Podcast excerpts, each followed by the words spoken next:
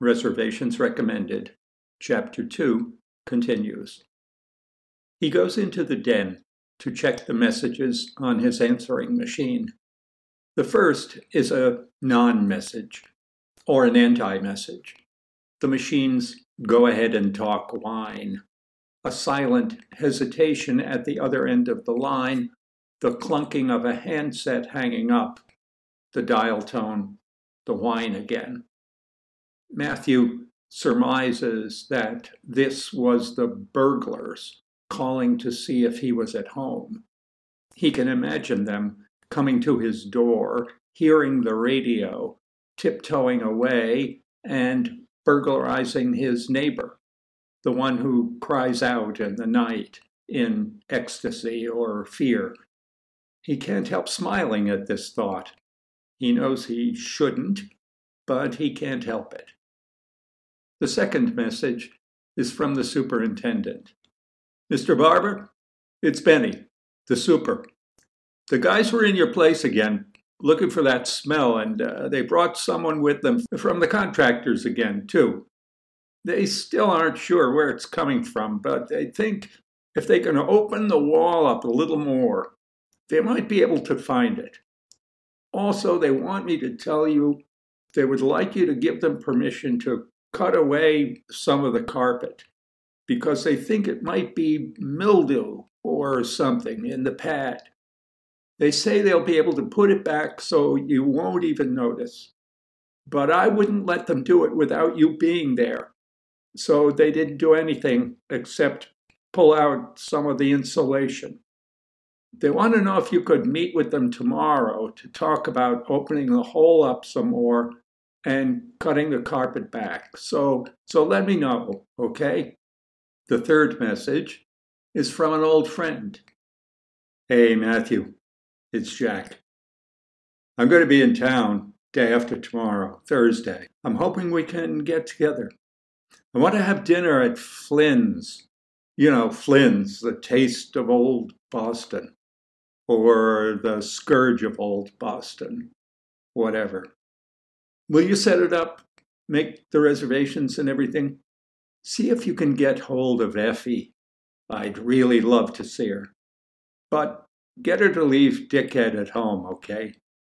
I'll be in sometime in the afternoon, but I've got meetings, so I can't get to Flynn's till about 8. Make a reservation for 9, and I'll meet you in the bar between 8 and 9. I hope this is all okay. You're not in Vermont or something, are you? If you don't get this message and you're not there at Flynn's, I'll never speak to you again.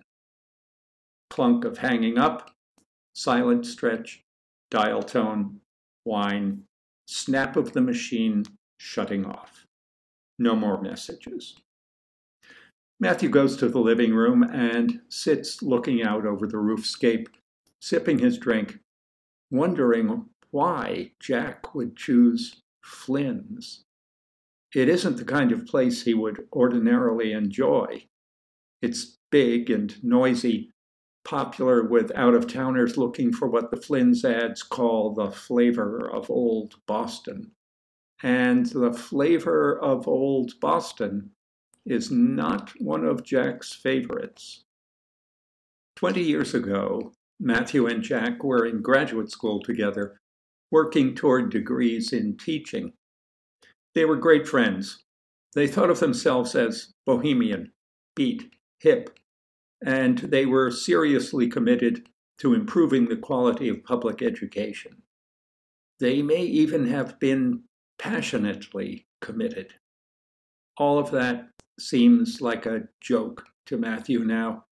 The memory of it makes him feel naive and foolish. He was recruited by the Harvard Graduate School of Education. Now he sometimes feels that he was conned. But at the time, he and Jack and their pal Effie really considered the public schools the best long term hope for the downtrodden and desperate. Each of them taught for a couple of years, and each of them left teaching disappointed and angry. Jack and Matthew have kept some interest in the development of young people, though. Matthew supplies them with toys that expand their imagination and hone their motor skills, though such toys don't appeal to them half as much as Jingo killer dolls and long legged plastic housewives that look like hookers. Jack makes television commercials that teach them how to act when they drink, drive, deodorize, and go into debt. Jack's work seems glamorous to Matthew, but Jack claims that it isn't glamorous at all, that the stars treat him like shit, and that he wants to make videos instead. Matthew thinks this is false modesty, intended to make him feel better about his own work and compromises.